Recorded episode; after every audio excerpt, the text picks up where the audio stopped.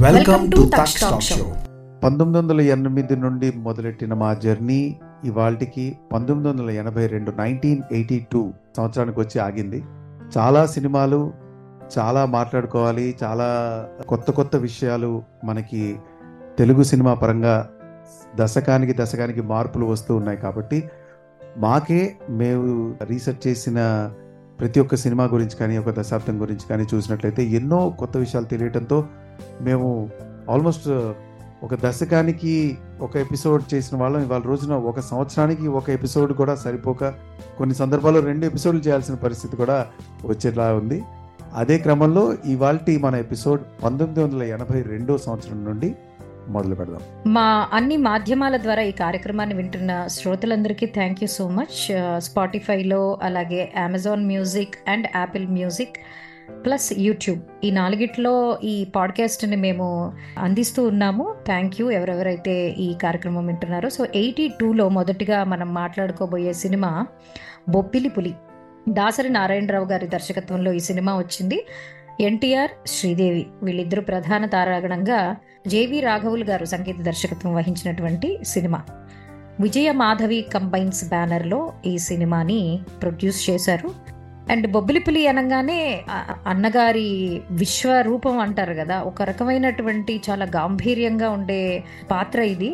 అంటే second time ఆయన సినిమాలో మళ్ళీ రీఎంట్రీ ఇచ్చినప్పుడు ఇంకా మెచ్యూర్డ్ ఫేస్ తోటి ఆ ఫేస్లో ఆ గాంభీర్యం బాక్స్ ఆఫీస్ని దద్దరిల్లిలా చేసింది ఈ cinema. Definitely one of the blockbuster hits ఆ టైంలో ఇంకోటి మనం అబ్జర్వ్ చేసినట్లయితే nineteen seventy five maybe seventy five seventy eight నుండి ఎప్పుడైతే కాస్త సినిమా పరంగా కూడా నేషనల్ లెవెల్ సినిమాలు రీమేక్లు అవ్వటము కొంత డాన్స్ పరంగానో మ్యూజిక్ పరంగాను ఆ ఎలివేషన్ రావటం అంటే ఒక కృష్ణ గారు కానీ కృష్ణరాజు గారు కానీ శోభన్ బాబురావు గారు ఇలా కొత్త కొత్త కథానాయకులు కొత్త కొత్త సబ్జెక్ట్స్ అది ఫీమేల్ ఓరియంటెడ్ సబ్జెక్ట్స్ రావడంతో ఎన్టీ రామారావు గారు మళ్ళీ ఆయన ఆయన్ని రీడిఫైన్ చేసుకున్న ఎరాగా చెప్పొచ్చు. ఎందుకంటే I think this is the time where ఆయన పొలిటికల్ ఎంట్రీకి కూడా మెల్లగా డైవర్ట్ అవ్వటము అంటే ఆ- ఆ దిశగా ప్రయత్నాలు జరుగుతున్నప్పుడు చాలా పవర్ఫుల్ క్యారెక్టర్స్. అంటే దానికి తోడు దాసన్ నారాయణరావు గారు ఆయన పెట్టింది పేరు ఆ ఒక క్యారెక్టరైజేషన్ చేయాలన్నా ఒక కథానాయకుడిని ఎలివేట్ చేయాలన్నా లేదా ఆ ఎస్టాబ్లిష్మెంట్ చేయాలన్నా ఎలాంటి సందర్భంలో అయినా ఆయన పెద్దపీటగా సినిమాలు ఉంటాయి కాబట్టి మనం ఆ తర్వాత వచ్చిన ఎన్నో సినిమాల్లో దాసన్ నారాయణరావు గారి ఆయన మార్క్ కనిపిస్తూ ఉంటుంది. ప్రతి క్యారెక్టర్ని ఆయన క్రియేట్ చేసింది అలా మిగిలిపోతుంది. అలాంటి ఈ చిత్రం బొబ్బిలి పూలి అది కాక ఇది చాలా పెద్ద హిట్ నువ్వు అన్నట్టు బ్లాక్ బస్టర్ అంటే వన్ సెవెంటీ ఫైవ్ డేస్ కంటిన్యూస్గా రన్ అయిన మూవీ ఇది. అది కాక fifteen direct hundred days centers అంటే పదిహేను సెంటర్లో కంటిన్యూస్గా హండ్రెడ్ డేస్ నడవటం అనేది ఒక సినిమా. డెఫినెట్లీ ఆ టైంలో చాలా పెద్ద హిట్ అనే చెప్పాలి. అది కాక ఈ తరుణంలో ఐ థింక్ బొబ్బిలి పూలి మూవీని కాస్త ఆయన పొలిటికల్ ఎంట్రీకి కూడా ఓ పెద్దపీటగా డిజైన్ చేశారనేది కూడా తెలుస్తున్న విషయం. పవర్ఫుల్ సాంగ్స్ కూడా ఉన్నాయి. ఐ థింక్ ప్యాట్రియోటిక్ సాంగ్ లాగా నిలబడిపోయిన పాట జననీ జన్మభూమిశ్చ స్వర్గాదపి గరీయస్ అండ్ ఇంకోటి కూడా ఉంది యాక్చువల్లీ. సంభవం అది నీకే సంభవం. యాక్చువల్లీ పొలిటికల్ ఎంట్రీకి సంభవం అని కావాలన్నప్పుడు ఆ, లిరిక్స్ కూడా రాశారనుకుంటా. బట్ సరదా డ్యూయట్స్ కూడా ఉన్నాయి. అది ఒకటో నెంబర్ బస్సు అది బస్సు కాదు మిస్ ఆ పాటలు కూడా ఉన్నాయి. సో డెఫినెట్లీ ఈ సినిమాలో శ్రీదేవి ముఖ్య తారకణం అంటే అప్పట్లో శ్రీదేవి చాలానే సినిమాలు హీరోయిన్గా చేసేసారు కదా? అప్పటికే మనకు ఆల్మోస్ట్ నైన్టీన్. సెవెంటీస్లోనే మనకి హీరోయిన్గా రావటం శ్రీదేవి గారు. అవును. అంటే వాళ్ళిద్దరి కాంబో అసలు కమర్షియల్ హిట్ అన్ని సినిమాలు హిట్ అయినాయి. ఎన్టీఆర్ శ్రీదేవి అఫ్ కోర్స్ కృష్ణ గారు శ్రీదేవి అవన్నీ కూడా అప్పట్లో there all blockbuster hit movies తర్వాత నెక్స్ట్ మరి నైన్టీన్ ఎయిటీ టూలో ఈ బ్లాక్ బస్టర్ సినిమా తర్వాత మాట్లాడుకోబోయే సినిమా. దేవత మంచి ప్రశంసలు అందినటువంటి సినిమా. రాఘవేంద్రరావు గారి డైరెక్షన్లో వచ్చినటువంటి ఈ చిత్రం పంతొమ్మిది వందల ఎనభై రెండులో శోభన్ బాబు గారు శ్రీదేవి గారు జయప్రద గారు మోహన్ బాబు గారు ముఖ్య తారాగణంగా నటించినటువంటి ఈ చిత్రం చక్రవర్తి గారు ఈ చిత్రానికి సంగీతాన్ని అందించారు. అయితే నా- మనకు తెలిసినంత వరకు ఈ దేవతా చిత్రంలో ప్రతి క్యారెక్టరు చాలా అద్భుతంగా డిజైన్ చేయబడి ఎస్పెషలీ జయప్రద గారు శ్రీదేవి గారు అండ్ శోభన్ బాబు ఈ- వీరి ముగ్గురు మధ్యలో నడిచేటువంటి స్టోరీని చాలా వండర్ఫుల్గా క్యాప్చర్ చేశారు అనేది ఈ సినిమాలో ఉన్న ముఖ్యమైనటువంటి హైలైట్. యా ఐ థింక్ ఈ పాట ఇప్పటికీ మళ్ళీ రీమిక్స్ అయ్యి బయటకు వచ్చింది ఈ మధ్య. ఇందులో ఒక one of the super duper hit song ఎల్లు వచ్చి గోదారమ్మ ఎల్లాకిలా పడ్డాదమ్మ. బిందెలు అన్ని పెట్టి. బిందెన సాంగ్ అసలు అప్పుల్లో ఆ అంటే రాఘవేంద్రరావు గారు నిజంగా ఆయన క్రియేటివిటీకి ఆయన ట్రై చేయనటువంటి వస్తువు లేదేమో అంటే పాటలో ఒక ఒక ప్రాప్గా ఈ పాట ఎప్పటికీ మిగిలిపోయింది. అంటే ఇది తర్వాత ఈ చిత్రాన్ని హిందీలో కూడా రీమేక్ చేశారు. తోఫా అని చెప్పి జితేందర్ గారు దానికి if I remember Jitender was the lead actor in Hindi so Suresh productions banner Raghavendra Rao గారి దర్శకత్వం చక్రవర్తి సంగీతం అంటే ఐ థింక్ అప్పట్లో ఆ కాంబినేషన్లో హిట్ లేని సినిమా లేదు. సో దేవత సినిమా అనేది ఒక స్టాంప్ లాగా ఎస్పెషల్లీ ఈ పాట బాగా గుర్తుండిపోయింది నైన్టీన్ ఎయిటీ టూలో వచ్చింది ఈ సినిమా ఒకసారి గుర్తు చేసుకున్నాము ఆ తర్వాత move on moving on to Gruhapravesam cinema చాలా ఫీమేల్ ఫ్యాన్ ఫాలోవర్స్కి థింక్ బాగా కనెక్ట్ అయిన సినిమా జయసుధ గారి నటనకి ఒక మంచి స్కేల్ అందించి చాలా అద్భుతమైనటువంటి పాత్రలు ఆ తర్వాత ఆవిడకి పర్ఫార్మెన్స్ ఓరియంటెడ్ పాత్రలు రావడానికి వన్ ఆఫ్ ద సినిమా ఇది కూడా దోహదపడిందని చెప్పొచ్చు. బారిశెట్టి భాస్కర్ రావు అనే ఆయన దర్శకత్వం వహించారు. ఐ థింక్ ఇవి యూనిక్గా కొన్ని సినిమాలే ఒకటి రెండు సినిమాలు తీస్తారనుకుంటా మనం చాలా రేర్గా విన్నాం ఈ పై పేరుని. స్టోరీ బై ప్రభాకర్ రెడ్డి గారు సత్యం గారి సంగీతంలో ఐ థింక్ ఒక పాట దాదాపు ఏదో ఎవరో మన అన్నమాచార కీర్తనేమో అనుకున్నట్టుగా శ్రీ సత్యనారాయణుని సేవకురారమ్మ. సో అది సత్యనారాయణ స్వామి పాట ఇందులోనే ఉంది అది. అది తర్వాత దారి చూపిన దేవత ఈ చేయి ఎన్నడు వీడ అది కూడా మంచి హిట్ సాంగ్. యేసుదాస్ గారి one of the stamp song అని చెప్పాలి. మోహన్ బాబు గారికి actually breakthrough movie. For his action I think హీరోగా ఈయన చెయ్యొచ్చు అనేటటువంటి ఒక లీడ్ ఇచ్చినటువంటి సినిమా అనుకుంటున్నాను నేను అవును స్టోరీ పరంగా అంత గుర్తులేదు కానీ ఒక నెగిటివ్ షేడ్ నుండి పాజిటివ్ షేడ్గా. మారేటటువంటి క్యారెక్టర్ కదా. మోహన్ బాబు గారి గారిది. గుడ్ మూవీ గృహ ప్రవేశం అప్పుడులో మోహన్ బాబు గారికి జయసుధ గారికి చాలా మంచి నటన పరంగా అవార్డ్స్ని ప్రశంసలు అందుకున్నటువంటి చిత్రం అయితే ఈ చిత్రానికి జయసుధ గారికి ఫిల్మ్ఫేర్ అవార్డ్ సౌత్ కూడా ఆవిడ నటనకు వచ్చింది. అది కాక ఈ చిత్రానికి రెండు నంది అవార్డులు కూడా రావటం అలాగే ప్రభాకర్ రెడ్డి గారికి ఆయన స్టోరీకి అవార్డు రావటం నంది అవార్డు రావటం చెప్పుకోదగ్గ ముఖ్య విశేషాలు ఈ సినిమాకి. సో మరి నెక్స్ట్ మూవీ జస్టిస్ చౌదరి బాబాయ్ అసలు ఈ సినిమా ఇంకా పవర్ఫుల్. ఎన్టీఆర్ గారి బొబ్బిలి పిల్లి జస్టిస్ చౌదరి ఒక ఇయర్లో అంటే అది అసలు అందులో సేమ్ కె రాఘవేంద్రరావు గారు డైరెక్షన్ అండ్ చక్రవర్తి గారి సంగీతం అంటే టెరిఫిక్ ఎఫర్ట్స్ అనాలి ఒకే ఇయర్లో నైన్టీన్ ఎయిటీ లో ఎన్టీఆర్ uh, గారు శ్రీదేవి మళ్ళీ సేమ్ కాంబో. ఒకటే సంవత్సరంలో అంటే రెండు స్కెడ్యూల్స్లో అంటే ఒక విధంగా మనం జస్ట్ అలా కాస్త గ్యాప్ వచ్చినా సరే సినిమాలకి ఆ ఒకటే సంవత్సరంలో రెండు ఇంత పవర్ఫుల్ క్యారెక్టర్లు వేసి ఆ రెండు పవర్ఫుల్ క్యారెక్టర్ని జనాలకి మెప్పించి మళ్ళీ అదే లెవెల్లో ఆ చిత్రాన్ని మళ్ళీ హిట్ చేయడం అనేది డెఫినెట్లీ అది ఎన్టీ రామారావు గారికి సాధ్యం. ఎందుకంటే చూసే ప్రేక్షకుడికి ఆయన్ని ఎన్ని ఎన్ని రకాలైనటువంటి పవర్ఫుల్ యాక్టర్ అది చేసినా సరే ఆయన కొత్తగానే చూసారే తప్ప రిపీట్గా కాకుండా అంత మంచి ఎలివేషన్స్ ఇచ్చింది అది కాక అంతకు ముందు మాట్లాడింది దాసనారాయణరావు గారి అయితే రాఘవేంద్రరావు గారి టేకింగ్లో మళ్ళీ సేమ్ తారాగణం. ఎన్టీ రామారావు గారు శ్రీదేవి గారితోనే వచ్చినటువంటి చిత్రం justice Chowdary yeah so Bobbili Puli first box office hit అయితే ఆ సంవత్సరంలో హైయెస్ట్ గ్రాసింగ్లో ఇది సెకండ్ హిట్ అంటే ఆయనే రెండు ప్లేసులు తీసేసుకున్నారు అని చెప్పాలి. టి త్రివిక్రమరావు గారు విజయలక్ష్మి ఆర్ట్ పిక్చర్స్ బ్యానర్లో ఈ చిత్రాన్ని నిర్మించారు. ఇది మళ్ళీ తమిళ్ళో మలయాళం అండ్ హిందీలో కూడా రీమేక్ చేయడం జరిగింది. ఐఎమ్ షూర్ ఒక లాయర్గా ఒక జడ్జిగా ఎన్టీఆర్ గారి నటన ఇందులో ఎస్పెషలీ చట్టానికి న్యాయానికి జరిగిన ఈ సమరంలో ధర్మానికి రన్న ఆ, పాట అట్లా పైప్ అట్లా పొగ అదేంటి చుట్ట కాల్చడం ఆ పైప్ ఇలా పెట్టి ఓ మై గాడ్ అది చాలా బాగుంటుంది. అన్ని పాటలు హిట్. అయితే నాకు గుర్తున్నంత వరకు ఏంటంటే ఈ మూవీలో ఆయనకి ఆ హై పిచ్ డైలాగ్స్ చెప్పినందుకు ఎమోషనల్గా హార్ట్ అటాక్ వచ్చింది. ఈ- ఈ జరిగేటప్పుడు అని ఆ టైం ఫ్రేమ్లోనే సో అంత ఇన్వాల్వ్ అయిపోయి జీవించినటువంటి సినిమా అని చెప్పాలి. నేను విన్నంత వరకు. I may wrong but I heard somewhere that అది that is the time frame అని. So very very I think cinema చరిత్రలలో టర్నింగ్స్ జరుగుతూ ఉన్నప్పుడు కమర్షియల్ హిట్స్ తీసుకొస్తున్నటువంటి తరుణంలో ఇలాంటి సినిమాలని తప్పకుండా గుర్తు చేసుకోవాలి. Very very beautiful movie justice Chowdary nineteen eighty two మనం నెక్స్ట్ మాట్లాడుకోబోయే మూవీ చాలా అంటే ఒక కొత్త తరహా అనేటువంటి స్టోరీ లైనే కానీ లేదా యాక్టర్స్ పరంగానే కానీ ఇంట్రడ్యూస్ అయిన పద్ధతి కానీ ఈ ఈ మూవీ గురించి మాట్లాడుకోవాలంటే మంచు పల్లకి. ఈ చిత్రంలో చిరంజీవి గారు సుహాసిని గారు రాజేంద్ర ప్రసాద్ గారు సాయిచంద్ గారు ముఖ్య తారకణంగా నటిస్తే రాజన్ నాగేంద్ర గారు ఈ చిత్రానికి మ్యూజిక్ని అందించారు.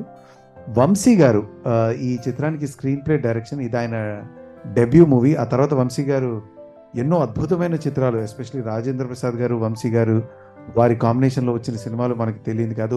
వంశీ గారిలో కూడా క్యారెక్టరైజేషన్స్ ప్రతి పాత్రకి ఒక స్పెసిఫిక్ యాటిట్యూడ్ని ఒక స్పెసిఫిక్ క్యారెక్టరైజేషన్ ఇచ్చి ఆ మధ్యలో కాబట్టి ఫ్రేమ్ మీద మనం ముఖ్య హీ ముఖ్య పాత్రలు కాకపోయినా ఆ ఒక్క సీన్ ఇవాళ రోజున ఏదైతే మనం రీల్స్లా చూస్తున్నామో ఈయన చిత్రాల్లో ఎన్నో రీల్స్గా కట్ చేసి చూసినా సరదాగా ఉండేటటువంటి ఆయన రైటింగ్ చాలా బాగుంటుంది. ఆయన దర్శకత్వం వహించినటువంటి చిత్రం. అయితే ఈ చిత్రానికి డైలాగ్స్ ఎన్నమూర్తి వీరేంద్రనాథ్ గారు రచించారు.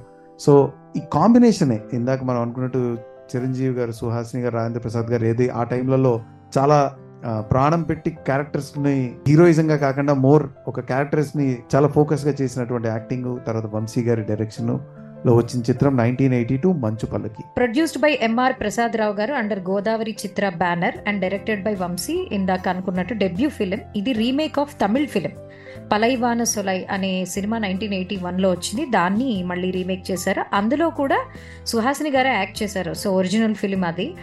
పాటలు గుర్తు చేసుకుంటే మనిషే మణిదీపం మనసే మాణిక్యం.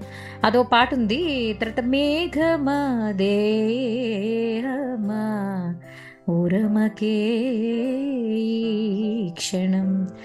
అద్భుతమైన పాట. వేటూరు గారు రాశారు. ఇందాకటి పాటేమో శ్రీశ్రీ గారు రాశారు. ఇంకోటేమో నీకోసమే ఈ సంబరం నీరాకకే మేమందరం కొత్త సంవత్సరం. Welcome welcome new year good bye old year అసలు చిత్రలహరిలో తెగొచ్చేది ఈ పాట. కొత్తకు ఎప్పుడు స్వాగతం.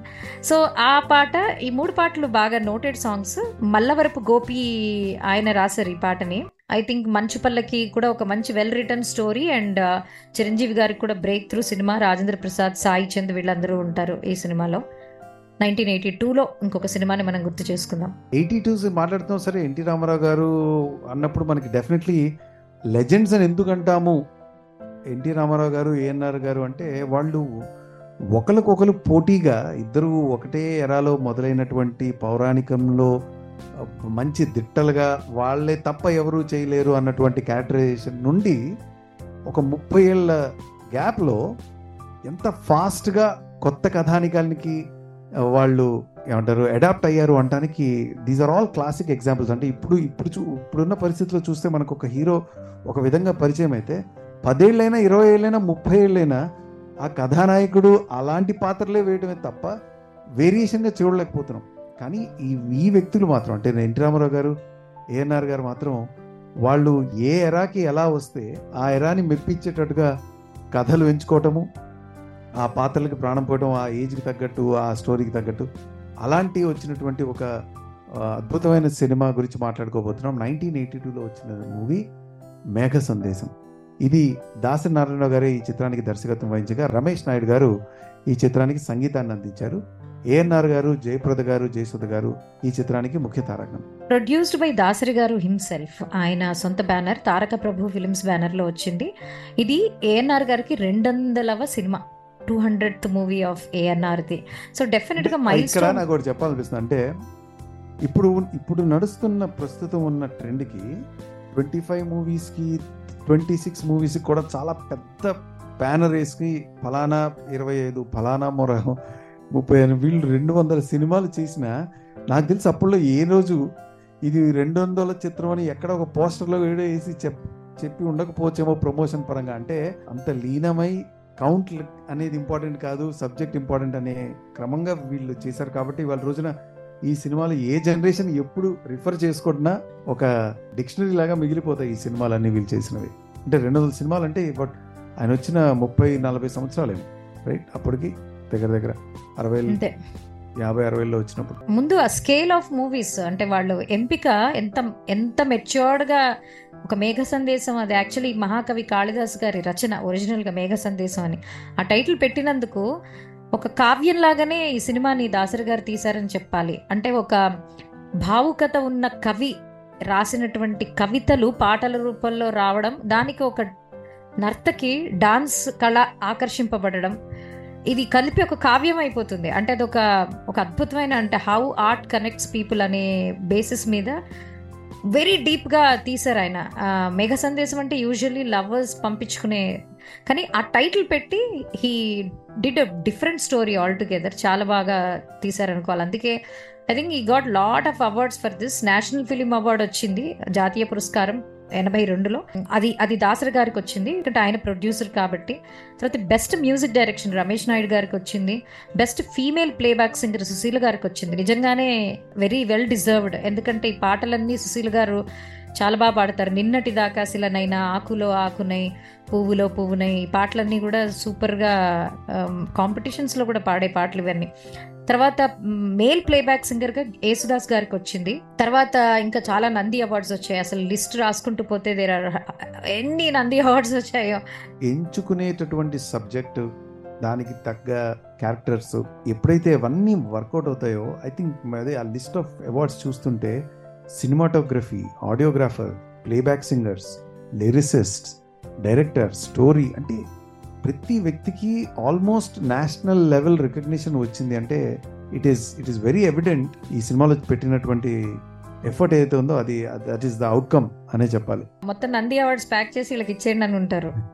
అన్ని వచ్చినాయి అంటే ప్రతి వ్యక్తికి. పాటలన్నీ కూడా వెల్ నోటెడ్ సాంగ్స్ ఇందాక రెండు పాటలు ఆల్రెడీ గుర్తు చేసుకున్నాం. ఇంకో పాట ఆకాశదేశాన ఆషాఢమాసాన మెరిసేటి ఓ మేఘమా.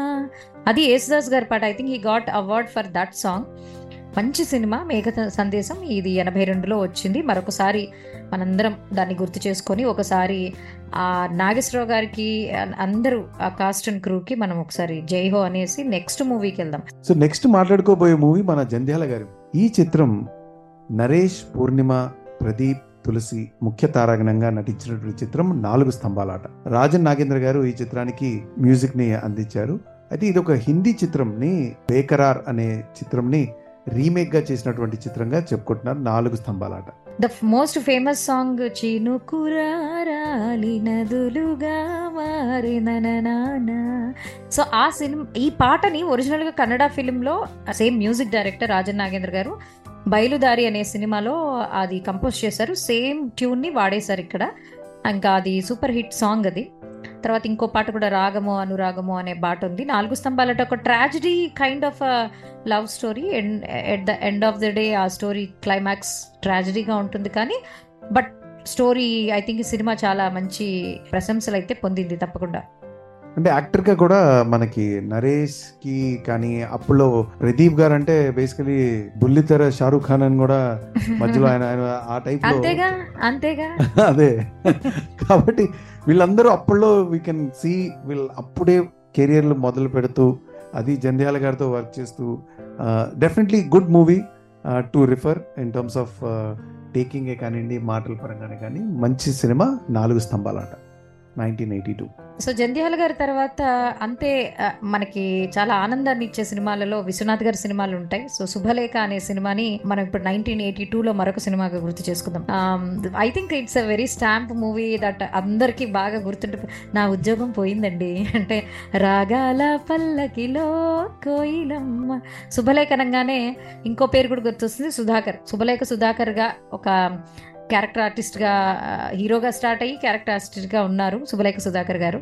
చిరంజీవి సుమలత ప్రధాన తారాగణ ఈ సినిమాకి డైలాగ్స్ గొల్లపూడి మారుతీరావు గారు రాశారు అండ్ సంగీతం కేవి మహాదేవన్. అయితే విశ్వనాథ్ గారు సో మనం డైరెక్షన్ పరంగా చూసినట్లయితే ఇందాక అనుకున్నట్టు రాఘవేంద్రరావు గారేమో ఆయన క్రియేటివిటీ ఆయన సెట్లు కానివ్వండి లేదా సినిమాటోగ్రఫీ మీద ఆయన ఆయన ఆయన పట్టు వేరు చూపించేది. దాసనారాయణ గారికి వెళ్ళినప్పుడు ఆయన కథానికంగా ఆ ముఖ్య పాత్ర ఏదైతే ఉందో ఆ పాత్రకు వచ్చే ఎలివేషన్ ఏదైతే ఉందో అన్ని యాంగిల్స్లో ఆ క్యారెక్టర్ ఎప్పుడు ఎలివేటెడ్గా ఆయనదైతే. వంశీ గారు జంధ్యాల గారు ప్రతి క్యారెక్టర్ని మాటల పరంగా ప్రతి సన్నివేశాన్ని ఒక ఫుల్ ఫుల్ బ్లోన్ ఎపిసోడ్గా చేసినట్టయితే విశ్వనాథ్ గారు ఏంటంటే ఒక సగటు జీవితంలో మనం ఒకసారి ఆలోచించి ఒక సీన్ చూస్తుంటే అది మనకి జరిగిందేమో ఇది ఇది మన ఇంట్లోనే జరిగినట్టు కదా మన పక్కింట్లోనే జరిగినట్టు అంటే అంత న్యాచురల్గా మనసుకు హత్తుకునేటటువంటి చేయటం అనేది ఆయనలో వచ్చినటువంటి అద్భుతమైనటువంటి డైరెక్షనల్ యాంగిల్ అందుకని ఈ శుభలేఖ అనే సినిమా ఫీల్ గుడ్ మూవీ అని ఏదైతే అంటుంటామో ఆ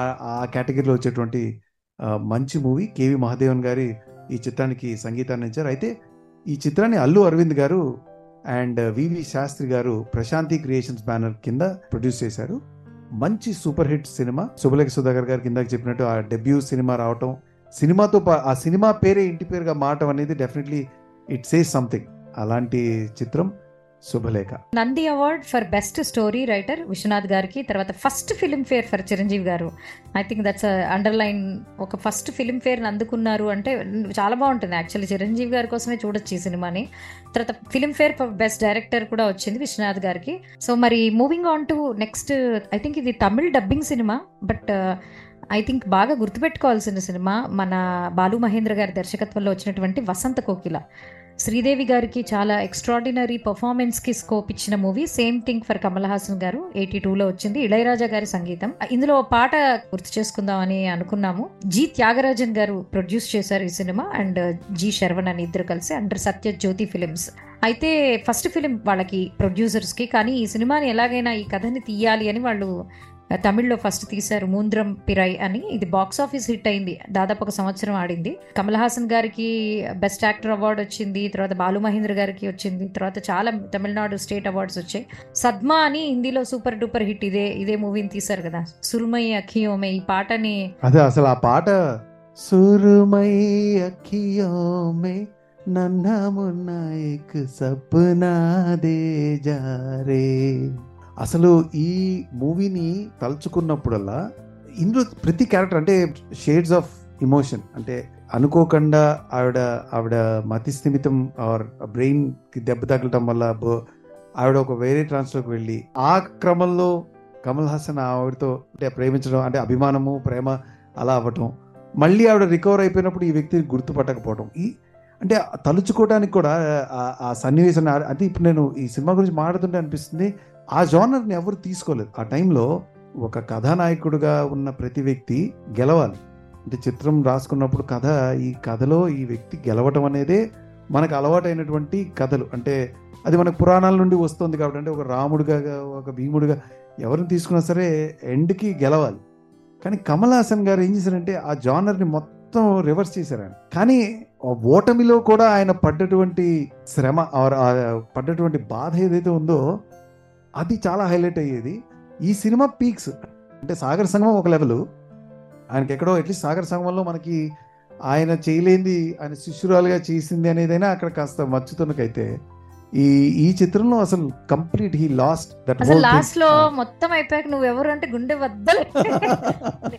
అంటే అంత అసలు ఆ స్టోరీని అంత పండించడం అలా రాయటం ఆ థాట్ యాక్చువల్లీ ఈ ఇప్పుడు ఈ పాట అంటే మనకి వేటూరు గారు సిరివెన్నెల గారు మనం ఎలా కొనియాడతామో అలా కన్నాదాసన్ గారు one of the very very famous lyricist తమిళనాడులో మన ఈ సినిమాలకి. ఆయనట రెండు నిమిషాల్లో రాశారట ఈ పాటని కథగా కల్పనగా తమిళ్ వర్షన్ అండ్ అది ఆయన రాసినటువంటి ఆఖరి పాట. నేను అది కూడా గుర్తు చేసుకుందామనే తమిళైనా తెలుగైనా సాహిత్యానికి విలువుండి ఇంత డెప్త్గా ఉన్నటువంటి పాటని తప్పకుండా గుర్తు చేసుకోవాలి ఈ సినిమాని. ఇవాళ రోజున ఇలాంటి చిత్రాలు యాక్సెప్ట్ చేస్తారా అనేది పక్కన పెడితే ఆ కాలంలో ఈ సినిమాలను యాక్సెప్ట్ చేయడం అనేది చాలా గొప్ప విషయంగా చెప్పాలి. ఎందుకంటే సినిమా అనేది ఒక ఎంటర్టైన్మెంట్ కోసం జనాలు బయటికి వచ్చి అంటే టీవీలు అంతగా లేవు ఇవి కాపీరైట్స్ పరంగా ఈ సినిమాలు ఏవి ఇళ్ళలో చూసే అవకాశం లేదు. అలాంటిది ఇలాంటి కథని ఇంట్లో నుండి డబ్బులు పెట్టుకుని బయటకు వచ్చి సినిమాలో కూర్చుని బాధపడి మరి ఇంటికి వెళ్ళే అంటే కష్టం. కేవలం ఆ కళకి అప్పట్లో జనాలు కనెక్ట్ అయినటువంటి తీరు మనకి క్లియర్గా అర్థమవుతుంది. అంటే ఇంత గొప్పగా ఈ చిత్రం ఆడటానికి మెయిన్ కారణం ఇప్పుడులో ఉన్న సమాజంలో ఉన్న అప్రిషియేషన్ టువర్డ్స్ ద ఆర్ట్ అనే చెప్పాలి. And it's it is one of the classic experiment అన్నారు యా యా. సో అసలు ఈ అందమైన సినిమాతో మనం ఎయిటీ టూలో మనం ఎంపిక చేసుకున్న లిస్ట్ని కంప్లీట్ చేశాము. సినిమా రంగంలో తెలుగు సినిమాకు అందం ఉంది ఆ పాటకు అందం ఉంది. అది వింటూనే పెరిగాం చూస్తూనే పెరిగాం. I think cinema dialogues part of life. So ఇలా హండ్రెడ్ ఇయర్స్ ఆఫ్ తెలుగు సినిమాలో మనం మరొక మైలురాయి లాంటి పా సినిమాని గుర్తు చేసుకున్నాం. So concluding words eighty two ఇందాక ఇందాక మాట్లాడు కొన్ని పవర్ఫుల్ చిత్రాలు కొన్ని కొత్త సాంఘికం మెసేజెస్ ఉన్న చిత్రాలు కొత్త డెఫినెట్లీ హెవీ స్టార్డమ్ ఉన్న చిత్రాలుగా ఎయిటీ టూ ఉంటే మన ఎయిటీ త్రీ జర్నీలో ఇప్పుడిప్పుడే మనం వింటున్న కొత్త కొత్త హీరోలు వాళ్ళ ఎక్స్పెరిమెంటల్ మూవీస్ కొత్త డైరెక్టర్స్ గురించి మాట్లాడుకోవడానికి నెక్స్ట్ ఎపిసోడ్లో మాట్లాడదాం. అంతవరకు keep listening to tak stack show. So next ఎపిసోడ్కి lead ఇవ్వాలంటే యూరేకా సకామికా అని వెయిట్ చేయండి. So you will tune in tune in అవ్వండి. ఎయిటీ త్రీలో మాట్లాడుకుందాం.